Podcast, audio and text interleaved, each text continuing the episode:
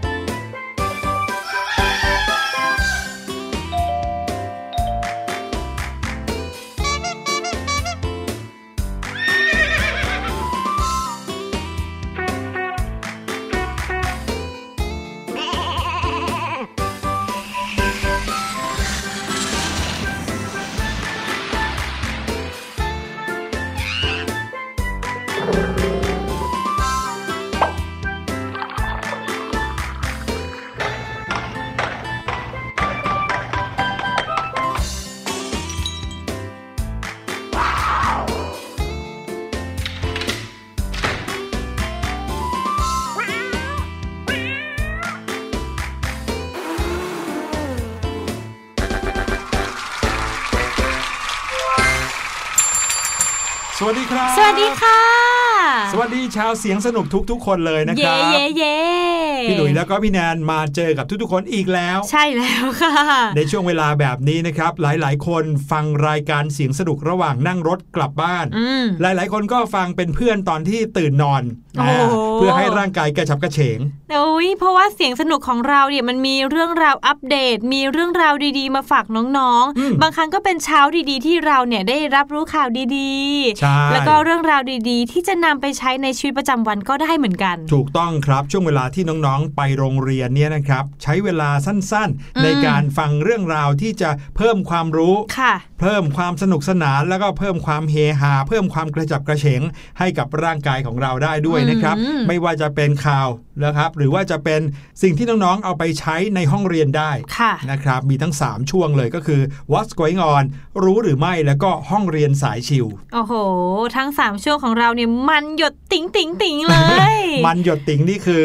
หมูสามชั้นใช่ไหมไม่ใช่สิคะพี่หลุย โอ้ยพูดถึงหมูสามชั้นแล้วนะ พี่หลุยเนี่ยก็เลยอยากจะชวนน้องๆ ชวนพี่แนนเนี่ยพูดถึงของชอบกันหน่อยครับ ค่ะเออพี่หลุยเนี่ยชอบอาหารที่แบบมี น้ำมันหยดติ๋งๆเหมือนอย่างที่พี่แนนบอกเลยโอ้ยอย่าสิเพราะว่าเป็นเมนูที่เราหาซื้อได้ง่าย ๆ ตอนเช้ายังไงล่ะครับ โอ้หลายบ้านเนี่ยนะครับ เวลาตื่นมาแล้วเนี่ยอาจจะไม่ค่อยมีเวลาในการทำมื้อเช้ากินกันค่ะก็มักจะไปหาตามรถเข็นหน้าโรงเรียนบ้างอืมหรือว่าในโรงอาหารของโรงเรียนก็ซื้อแบบที่ง่ายๆ เช่นข้าวเหนียวหมูปิ้ง โอ้โหแน่นอนหรือข้าวว่าเหนียวหมูปิ้งปลาท่องโกอย่างเงี้เนี่ยยโอ้ข้าวเหนียวหมูปิ้งนี่ถือว่าเป็นเมนูประจำมื้อเช้าของใช่ใครหลาย ๆ คนเลยอะแทบจะทุกบ้านเลยก็ว่าได้นะครับสำหรับบ้านที่อาจจะไม่ค่อยได้ทำมื้อเช้ากันค่ะนะครับข้าวเหนียวหมูปิ้งเนี่ยน่าจะเป็นตัวเลือกแรก ๆ เพราะว่ามีความหนักนิดนึงเอใช่ไหมอใช่ทั้งข้าวเหนียวทั้งหมูปิ้ง กินแล้วรู้สึกว่ามันเหมือนได้ได้อะไรหน่อยอะอืมอืมมันอยู่ท้องใช่ไหมพี่หลุย ใช่แล้วครับ บางบ้านก็อาจจะสนใจเป็นแซนด์วิชใช่ไหมอ่าถ้าพี่แนนชอบอันนี้ในวแซงนเล็บด์คืวิอช สำหรับบ้านที่ซื้อนะค่ะไม่ใช่บ้านที่ทำเองเพราะถ้าบ้านทำเองเนี่ยโอ้โห กับข้าวมาเต็มเนรมิตกับข้าวได้หลากหลายจริงอย่างของพี่แนนก็ชอบแซนด์วิชเหมือนกันค่ะครับเป็นแบบขนมปังโฮลวีตด้วยอืมนี่สายสุขภาพสุดๆเลยๆครับ แล้วไส้ข้างในเนี่ยก็ส่วนใหญ่จะเป็นพวกสลัดอืมถูกไหมคะมีผักด้วยอะมีแฮมบ้างไข่ต้มบ้างอะไรไข่บ้างต้มบ้างค่ะ อันนี้ก็ถือว่าเป็นประโยชน์นะครับ หลากหลายเมนูเป็นเมนูที่หลาย ๆ คนเนี่ยชื่นชอบ ไม่ใช่แค่ชื่นชอบบางทีกินเป็นประจอืมำไม่ใช่ว่าชอบหรอกนะ แต่เป็นเพราะว่าทางผ่านจากบ้านไปโรงเรียนเนี่ยผ่านอยู่แต่ร้าน หมูปิ้งเออหรือบางทีผ่านเฉพาะร้านแซนด์วิชก็เลยกินแต่อะไรเดิมโอ้โหๆนะเหคมืรับอนรู้เลยนะคะเนี่ยพี่หลุย ใช่สำหรับพี่หลุยเนี่ยนะครับหลังๆมาเนี่ยเจอบ่อยเลย ก็ค่ะคือเมนูของทอดทั้งหลายอืมไม่ว่าจะเป็นหมูทอดอืมไก่ทอดกับอืมข้าวเหนียว หรือว่าอะไรก็ตามที่ทอดด้วยน้ำมันนะครับค่ะอย่างปลาท่องโกเนี่ยพี่หลุยก็จะเจอบ่อย แล้วก็เข้าใจว่าน่าจะเป็นอาหารที่ลุงลุงป้าป้ารถเข็นเนี่ย เขาสามารถทำให้กินได้ง่ายค่ะนะครับมีแค่กระทะใบหนึ่งหรือเป็นหม้อทอดอย่างนี้ยนะครับ ก็เอาของที่สามารถทอดได้นะค่ะบางทีเป็นปูอัดก็มีลูกชิ้นก็มีใช่ไหมอืมเอามาทอดแล้วก็ทำง่ายด้วย ก็จริงก็เลยทำค่ะให้พี่หลุยขายกันเยอะไปหมดเลยทำให้พี่หลุยเนี่ยรู้สึกว่าของชอบของพวกเราบางทีก็อาจจะมีโทษได้เหมือนกันนะโอ้โหถ้าพูดถึงเรื่องของทอดเนี่ยเอาเรื่องอยู่นะอืมเพราะว่าน้ำมันที่เรากินเข้าไปเนี่ยแน่นอนว่าครับมันจะไปสะสมใช่น้องๆกินเยอะในตอนนี้มันอาจจะไม่ได้มีผลอะไรมากมายถูกไหมคะพี่หลุยครับแต่ว่าถ้าเมื่อเราอายุเยอะขึ้นแล้ว ของที่เรากินแบบเนี้ยไปแบบสม่ำเสมอเรื่อย ๆ เลยอืมแน่นอนว่ามันจะต้องไปเก็บ ไปเก็บอยู่ในร่างกายของเรา ไม่ว่าที่ใดก็ที่หนึ่งใช่ครับอืมบางทีไม่ต้องรอให้โตก็ได้นะ ถ้าเกิดว่าอันนี้ขออภัยสำหรับบ้านไหนที่มีน้องๆตัวจำมั่มจำมั่มแบบเกินน้ำหนักไปนิดนึงอย่างเงี้ยก็จะเห็นได้ว่าของที่เรากินทุกๆวันเนี่ยเป็นของที่สามารถสะสมในร่างกายได้ง่ายใช่เลยเช่นของที่มีน้ำมันเยอะอืมๆของที่มีแป้งเยอะๆ น้ำตาลเยอะๆค่ะนะครับแล้วยิ่งถ้าได้ออกกำลังกายหรือว่าวิ่งเล่นน้อยหน่อยเนี่ยนะครับจะมาสะสมจนกลายเป็นเอ่อน้ำหนักที่เกินในตัวเองใช่ซึ่งต้องบอกเลยนะว่าบางทีเนี่ยสำหรับเด็กๆ อายุยังไม่เกินชั้นประถมศึกษานะครับ การมีร่างกายอ้วนจำม่ำก็น่ารักดีอืมแต่ก็ต้องไม่ลืมด้วยนะว่าความอ้วนจำม่ำน่ารักดีนั้นเนี่ย ข้างในนั้นก็คือสิ่งที่สะสมแบบเกินความจำเป็นอยู่ค่ะเพราะฉะนั้นเนี่ยก็อยากจะฝากนะครับให้กับคุณพ่อคุณแม่ ว่าถ้าเกิดว่ามีโอกาสทำกับข้าวตอนเช้าๆ ให้เด็กๆ ได้กินกันเนี่ยอืมก็น่าจะเป็นสิ่งที่ดีกว่า แต่ถ้าไม่มีเวลาก็พยายามเลือกอะไรที่มีสิ่งสะสมน้อยๆหน่อย จะเป็นขนมปังเป็นแซนด์วิช เป็นอะไรก็ได้แต่ขอให้มีผักเยอะขึ้นค่ะอันนี้พี่หลุยว่าน่าจะช่วยได้มากเลย โอ้โห ดีมากๆเลยค่ะพี่หลุย พี่หลุยคะ แต่ว่าช่วงหน้า What's Going On ของเราครับก็มีของชอบอีกหนึ่งอย่างของพี่แนนที่เป็นข่าวอยู่ตอนเนี้ย ของชอบของพี่แนนเป็นข่าวเลยเหรอโอ้อะไรฮะอันเนี้ยนะคะน้องๆหลาย ๆ คนอาจจะไม่รู้จักอืมมันเรียกว่า หอยนางรม หอยนางรมอืมเป็นของชอบของพี่แนนเหมือนกันเหรอครับ ใช่ค่ะโอ้ยแค่พูดขึ้นมาดูสิน้ำลายพี่หลุยฉีดซ้ายขวาเลยติ๊ดติ๊ดติ๊ดติ๊ดเลโอ้ยขนาดนั้นเลยเนาะแต่ว่าจะเป็นข่าวอะไรยังไงนะครับ เดี๋ยวเรามาติดตามกันในช่วงหน้าค่ะกับช่วง What's Going On ตอนนี้ไปฟังเพลงกันก่อนครับ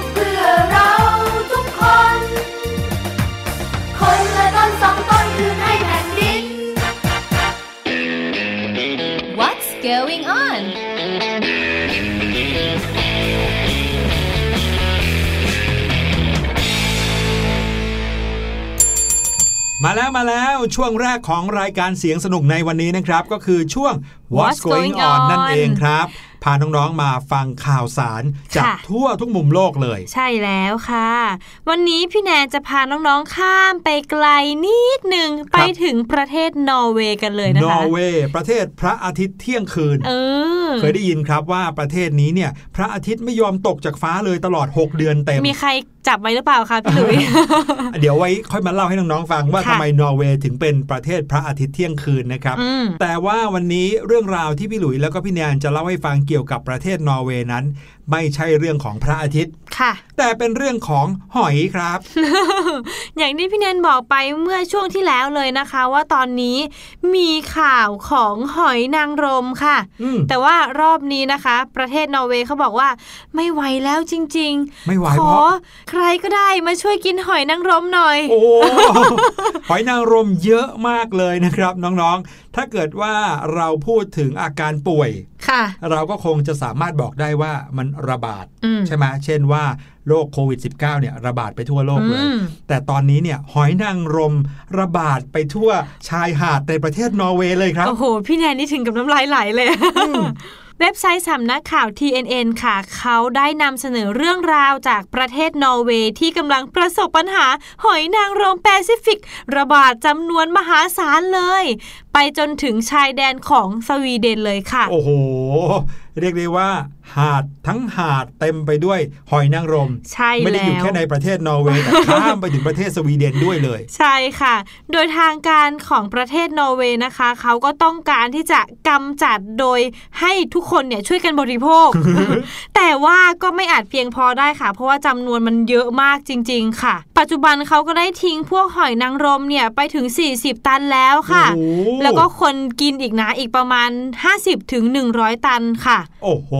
น้องๆครับ ถ้าพูดคำว่าหอยเนี่ยน้องๆ คงจะเคยเห็นหอยอยู่หลายประเภทเลยอืมที่คุ้นเคยกันในประเทศไทยนะ ก็คงจะเป็นหอยแมลงภู่ใช่ไหมค่ะที่ใส่ในหอยทอดอย่างเงี้ยนะครับอืมจะมีเปลือกสีเขียวๆ ตัวยาวๆ ใช่ไหมครับใช่เปลือกยาวๆ หรือว่าหอยแครงที่มีเปลือกสีขาวๆแข็งๆค่ะ แล้วก็คุณพ่อคุณแม่หรือว่าผู้ใหญ่เนี่ยเขาชอบกินหอยแครงเผาหอยแครงลวกกันอืมหอยแครงลวก หรืออีกแบบหนึ่งเนี่ยที่เขาชอบเอามาผัดกับสปาเกตตี้หรือว่าผัดกับน้ำพริกเผาค่ะก็คือหอยลายอืมแต่หอยอีกชนิดหนึ่งนะครับ ที่บริโภคกันเรียกว่าเป็นที่นิยมเลยค่ะไม่ใช่แค่ในคนไทยเท่านั้นแต่ว่าทั่วโลกเลยนะครับก็คือหอยนางรมนี่เอง ซึ่งหอยนางรมเนี่ยหน้าตาเขาก็จะแตกต่างจากหอยที่เพิ่งพูดชื่อมาเมื่อกี้ค่ะเยอะหน่อยเพราะว่าเปลือกของเขาเนี่ยจะใหญ่ใหญ่โตแข็งมากขรุขระอืม เรียกได้ว่าเปลือกของหอยนางรมเนี่ยเป็นอาวุธได้เลยทีเดียว โอ้โห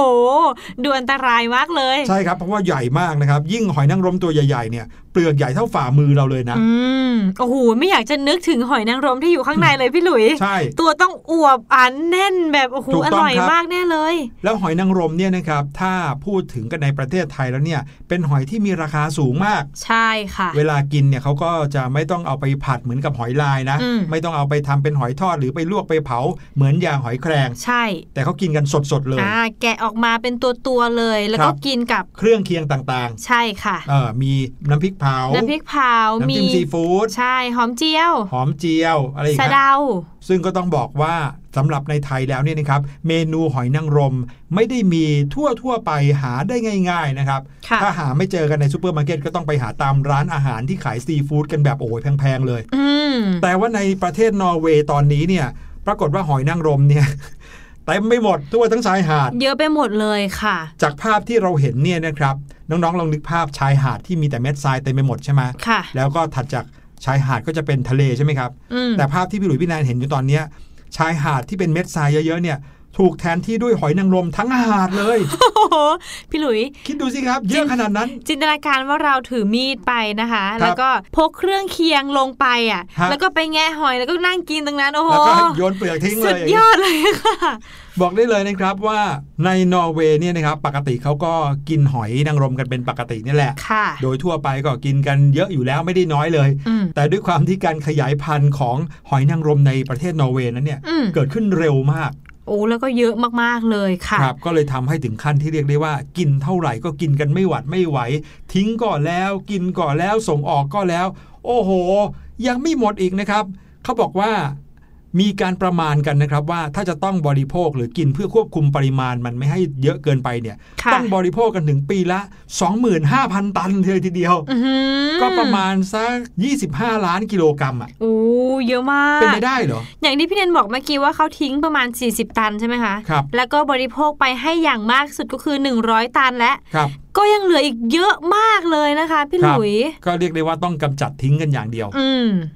มมาถึงอีกข่าวหนึ่งนะคะยังอยู่กับที่เรื่องของของกินค่ะ แต่ว่ารอบนี้นะจะพาน้องๆ ไปฟังเรื่องราวของเนื้อวัวค่ะครับแต่ว่าเป็นเรียกว่าเนื้อวัวปลอมดีไหมหืมเพราะว่ามันไม่ใช่เนื้อวัวจริง ๆอะน้องๆอ้าวแล้วกินได้เหรอครับ กินได้สิคะเพราะว่าเนื้อวัวเนี่ยนะคะเขาทำมาจากพืชอือืมมน้องๆบอกงงไปใหญ่แล้วค่ะพี่ใช่แนพี่หลุยนก็งงครับ อยู่ดีๆ เนื้อวัวจะทำมาจากพืชได้ยังไงถูกไหมคะ มีบริษัทหนึ่งในประเทศอิสราเอลนะคะ เขาได้เปิดตัวเทคโนโลยีใหม่ล่าสุดเลยค่ะ ที่จะทำให้เราเนี่ยได้ลิ้มรสสเต็กจากพืชกันอืมโดยเป็นการพิมพ์ผ่านเทคโนโลยี 3 มิติค่ะโอ้โหซึ่งเกิดขึ้นจริงครั้งแรกของโลกเลย ครับผมน้องๆ คงจะเคยได้ยินเรื่องราวของการพิมพ์ 3 มิติ หรือว่า 3D ปรินเตอร์กันมาบ้างแล้วค่ะแทนที่เราจะปริ้นหมึกลงไปบนกระดาษแบนๆ ใช่ไหมครับอืมเราก็ปริ้นวัสดุให้ขึ้นมาเป็นรูป 3 มิติเลยอ่าใช่ ตอนนี้เขาพัฒนามาถึงขั้นสามารถพิมพ์เนื้อให้กินได้แล้วเหรอ ใช่ค่ะพี่หลุย โดยทางบริษัทนี้นะคะเขาก็พัฒนาไอ้ตัวหมึกพิมพ์เนี่ยไม่ใช่หมึกแบบที่เรามาปริ้นอะไรแหละครับแต่ว่าเป็นหมึกที่เอามาสร้างเนื้อให้เหมือนกับเนื้อวัวนี่แหละค่ะพี่หลุย ทางบริษัทเขาได้แยกตัวเครื่องพิมพ์ค่ะ เป็น 3 แบบก็คือมีแบบมัสเซลแบบแฟตแล้วก็แบบบลัดค่ะ เพื่อให้เนื้อพิมพ์ที่แบบพิมพ์ออกมาเนี่ยเหมือนกับเนื้อวัวจริง ๆ โดยวัตถุดิบเหล่านี้ที่เขาได้นำมาใช้นะคะเขาก็ยืนยันว่าผลิตจากส่วนผสมจากพืชธรรมชาติที่รักโลกแล้วก็ยั่งยืนด้วย แล้วก็เป็นวัตถุดิบที่มีการบริโภคกันอย่างแพร่หลายอยู่แล้วในปัจจุบันนะคะ ใช่ครับในข่าวเนี่ยเขาบอกว่าสเต็กนี้นะครับกลิ่นนะครับแล้วก็รสชาติที่เหมือนกับสเต็กเนื้อวัวแท้ๆเลย โดยที่มีสีสัน แล้วก็มีรสชาติเหมือนตามธรรมชาตินะครับ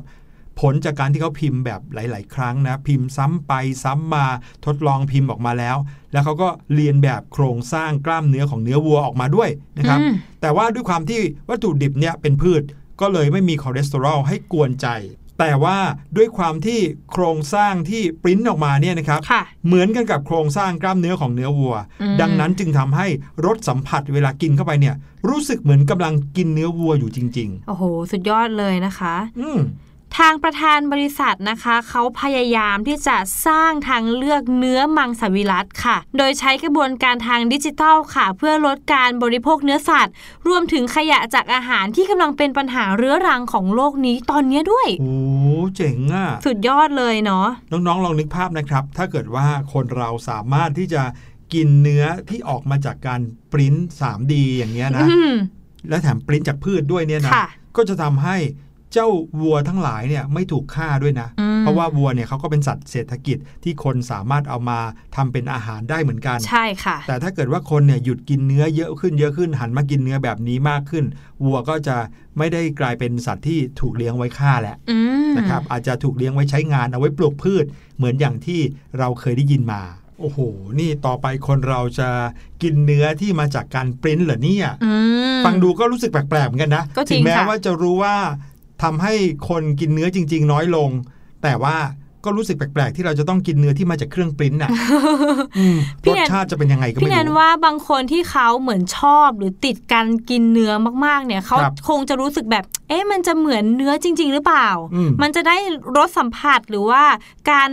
เคี้ยวการแบบกลืนลงไปอะไรอย่างเงี้ยเหมือนเนื้อจริง ๆ หรือเปล่านะคะ เป็นเรื่องที่เกี่ยวข้องกับเทคโนโลยีเอามาอัปเดตกันนะครับ เดี๋ยวเราพาน้องๆ ไปพักกันสักครู่ก่อนดีกว่านะครับ แล้วเดี๋ยวช่วงหน้ากลับมาในช่วงรู้หรือไม่พี่ลูกเจี๊ยบรออยู่พร้อมกับเรื่องราวว้าวๆอีกหนึ่งเรื่องครับคิดจะออกจากบ้าน โดยไม่ยอมบอกแม่ ระวังจะโดนรังแกเหมือนเจ้าแกะน้อย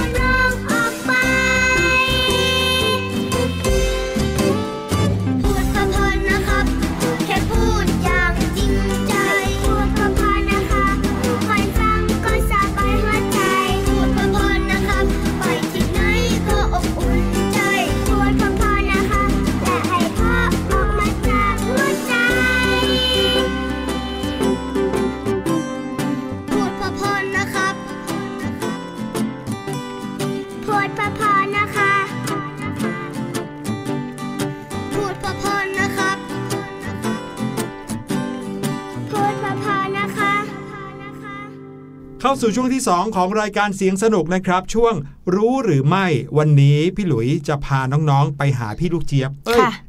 ซึ่งพี่ลูกเจี๊ยบรออยู่แล้วทุกๆครั้งใช่แล้ว แต่ว่าวันนี้พี่ลูกเจี๊ยบจะพาเราไปต่างหากครับอืมไปเที่ยวอีกแล้วเหรอคะไปเนี่ยเที่ยวอวกาศ โอ้โหอืมอยากไปจังเลยพี่แนนต้องไปเตรียมตัว แล้วก็ไปหาชุดนักบินอวกาศมาหรือเปล่าเนี่ย ใช่หลายคนบอกว่าจะไปอวกาศได้เนี่ย ไม่ใช่เพียงแค่จะต้องเก่งเท่านั้นนะค่ะแบบผุนพวกนักวิทยาศาสตร์ หรือนักบินอวกาศจะต้องเรียนเก่งๆเนาะอืมแล้วก็ สามารถขึ้นไปอยู่บนยานอวกาศได้ควบคุมยานได้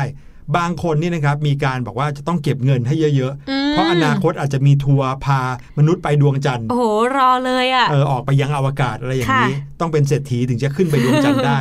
แต่วันนี้นะครับพี่ลูกเจี๊ยบมีทางลัดให้น้องๆ ไปยังอวกาศได้เลย ทางไหนคะเนี่ยทางลัดด้วย ทางกลิ่นครับอืมกลิ่นของอวกาศเป็นยังไงไปติดตามได้เลยในช่วงรู้หรือไม่ครับ รู้หรือไม่กับพี่ลูกเจี๊ยบ สวัสดีค่ะ สวัสดีชาวเสียงสนุกทุกคนนะคะ แล้วก็ขอต้อนรับทุกคนเข้าสู่ช่วง รู้หรือไม่กับพี่ลูกเจี๊ยบค่ะ ถ้าเราพูดถึงเรื่องของความประทับใจแรกพบนะคะ นอกเหนือจากเรื่องของการแต่งตัวบุคลิกท่าทางที่จะช่วยสร้างความจดจำให้กับคนอื่นได้แล้วเนี่ยนะคะ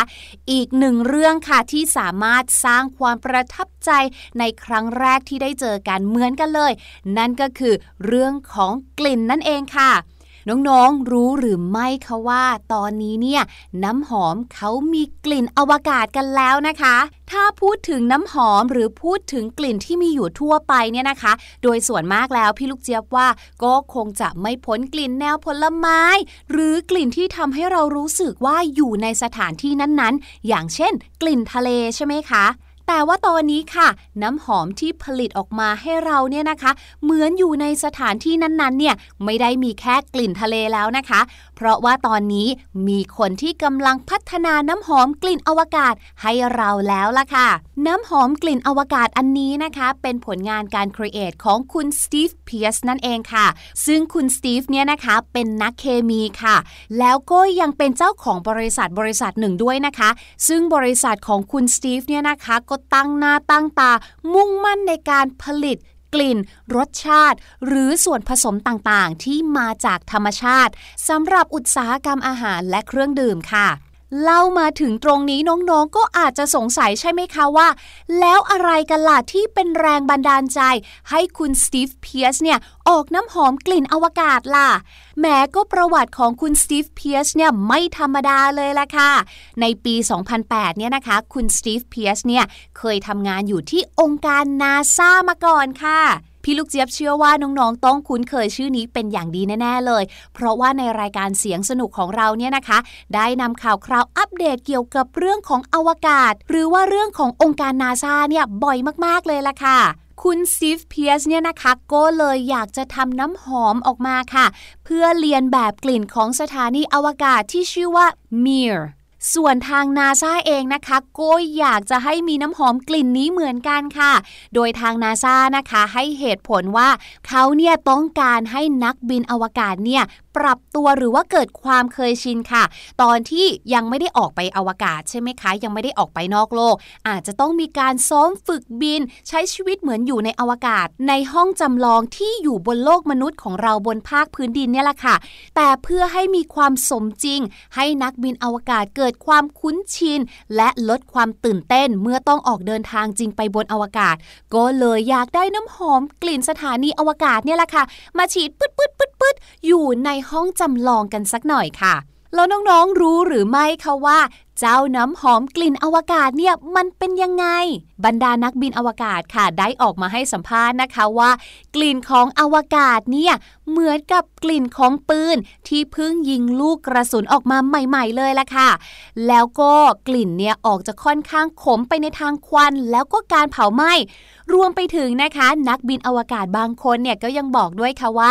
กลิ่นของเจ้าน้ำหอมอวกาศเนี่ยจะมีลักษณะคล้าย ๆ กับสเต็กเนื้อย่าง บางคนบอกว่ามีส่วนผสมของผลไม้อย่างราสเบอร์รี่ค่ะ แถมบางคนก็บอกว่ากลิ่นเหมือนเหล้าชนิดหนึ่ง ที่เรียกว่าเหล้ารำนั่นเองค่ะ ได้ฟังการบรรยายถึงกลิ่นแบบนี้แล้ว พี่ลูกเจี๊ยบแล้วก็อยากจะดมจริง ๆ เลยล่ะค่ะว่า โอ้โห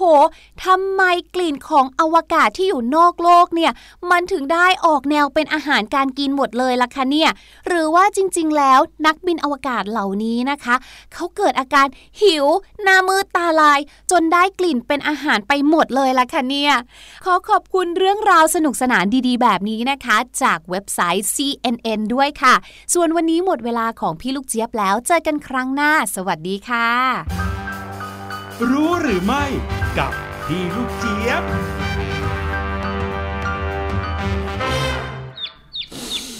อ๋อ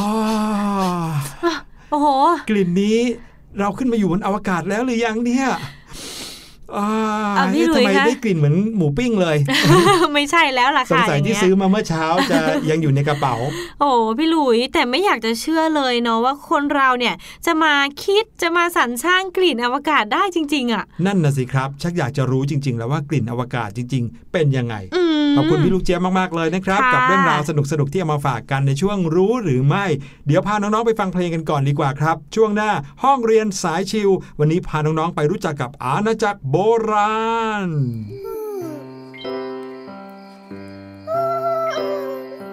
มันเป็นคืนพิเศษเหน็บหนาวหนาวหนาวจนดาวหด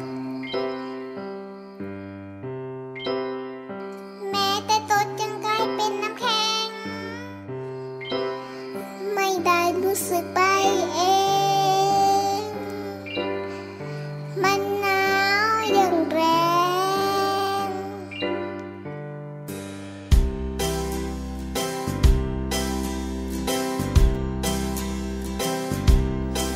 ก็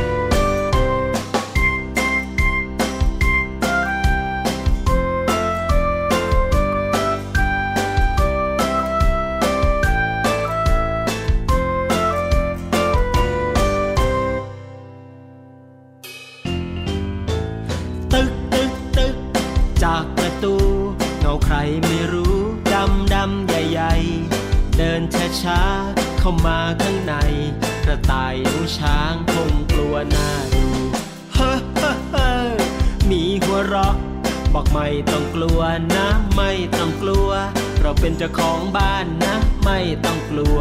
ฉันเพื่อนทุกตัวมาสดน้ำซุปกัน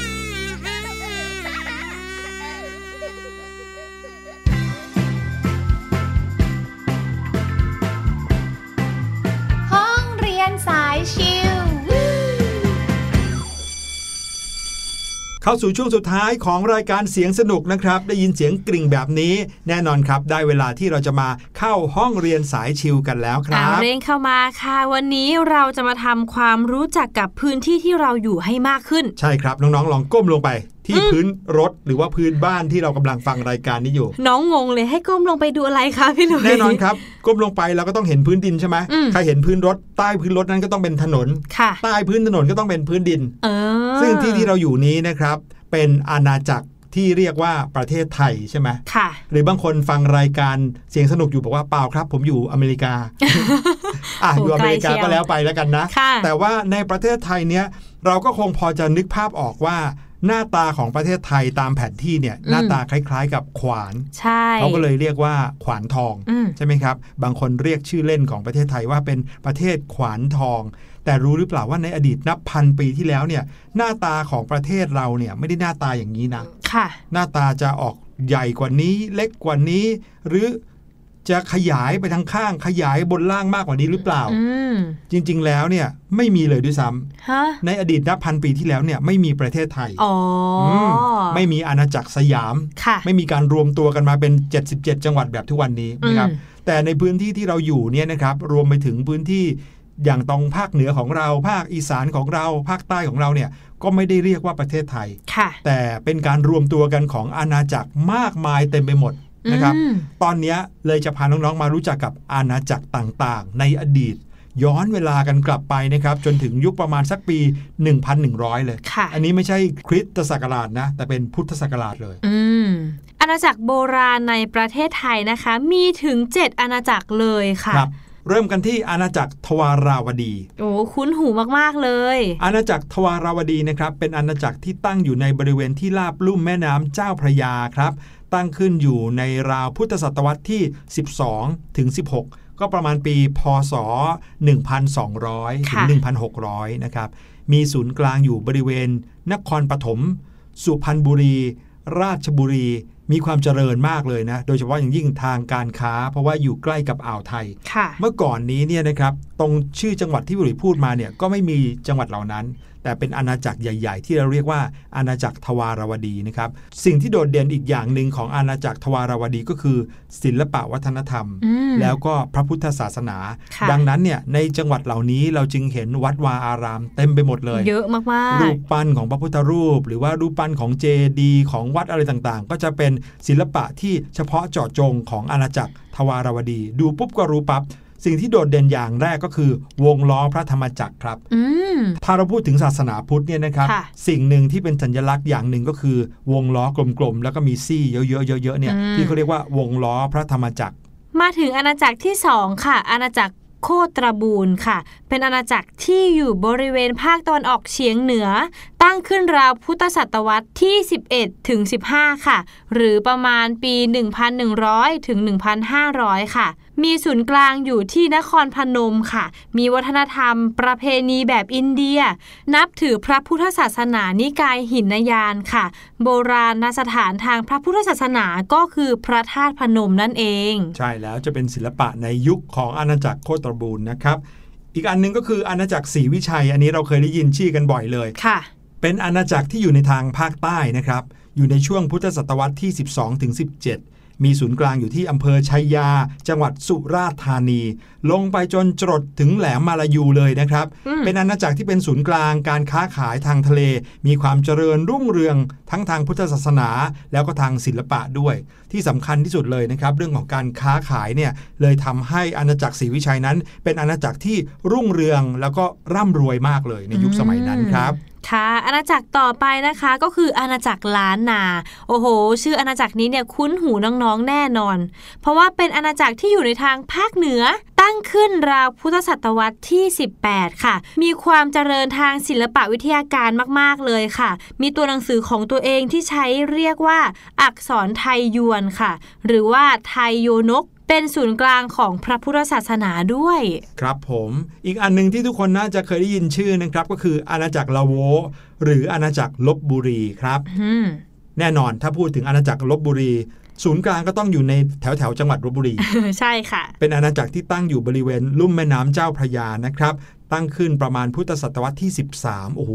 ย้อนไปเนี่ยพันกว่าปีนะครับมีความเจริญรุ่งเรืองด้านพระพุทธศาสนามากเลย มีศิลปะวัฒนธรรมที่โดดเด่นก็คือในแบบขอมค่ะคำว่าแบบขอมเนี่ยก็หมายถึง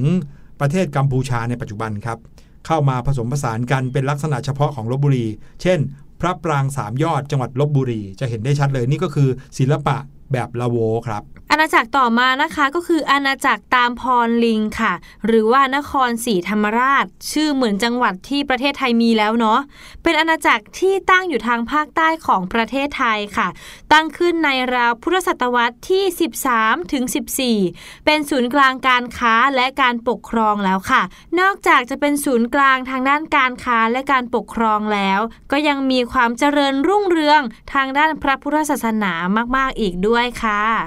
และอาณาจักรสุดท้ายนะครับก็คืออาณาจักรฮาริพุนชัยครับ เป็นอาณาจักรที่อยู่ทางภาคเหนือของประเทศไทย อยู่ในพุทธศตวรรษที่ 13ถึง14 นะครับอืมก็มีความรุ่งเรืองอยู่ในราวๆ 100 ปี เป็นศูนย์กลางพระพุทธศาสนาทางภาคเหนือเลยก็ว่าได้ในยุคสมัยนั้นนะครับ โอ้โห เห็นไหมฮะ ทั้ง 7 อาณาจักรเนี่ยเกิดขึ้นในระยะเวลาที่ไล่เรียกกัน แต่ว่าอยู่ในช่วงประมาณพุทธศตวรรษที่ 11จนถึงอืม18 นะครับ ซึ่ง ในช่วงเนี้ยตอนนั้นยังไม่มีประเทศไทยเลยนะค่ะยังไม่มีอาณาจักรสยามเลยกว่าเราจะมารวมตัวกันเป็นสุขโขทัยเนี่ยก็เข้าปีพุทธศักราชที่ 2000 ขึ้นไปแล้วค่ะนะครับแล้วก็ช่วงที่เด่นเด่นๆเลยนะครับก็คืออาณาจักรกรุงศรีอยุธยาอืม ช่วงประมาณปีพุทธศักราช 2100 เป็นต้นไป ซึ่งตอนนั้นเนี่ยโอ้โห สยามเรารุ่งเรืองมากอืมมีการรวบรวมเป็นปึกแผ่นใหญ่โตมโหฬารนะครับ แล้วก็ค่อยๆ พัฒนามาเรื่อยๆ จนกลายเป็นประเทศไทยในปัจจุบันนั่นเองครับโอ้โห นี่ก็คือทั้งหมดของห้องเรียนสายชิลในวันนี้นะคะ พาน้องๆได้ไปรู้จักกับพื้นที่ที่เราอยู่กันค่ะ แล้วก็ตอนนี้หมดเวลาลงแล้วสำหรับรายการเสียงสนุกในวันนี้ค่ะ พบ กับพี่แนนแล้วก็พี่หลุยได้ใหม่ในครั้งหน้าที่คิดถึงกันนะคะ วันนี้สวัสดีค่ะ สวัสดีครับ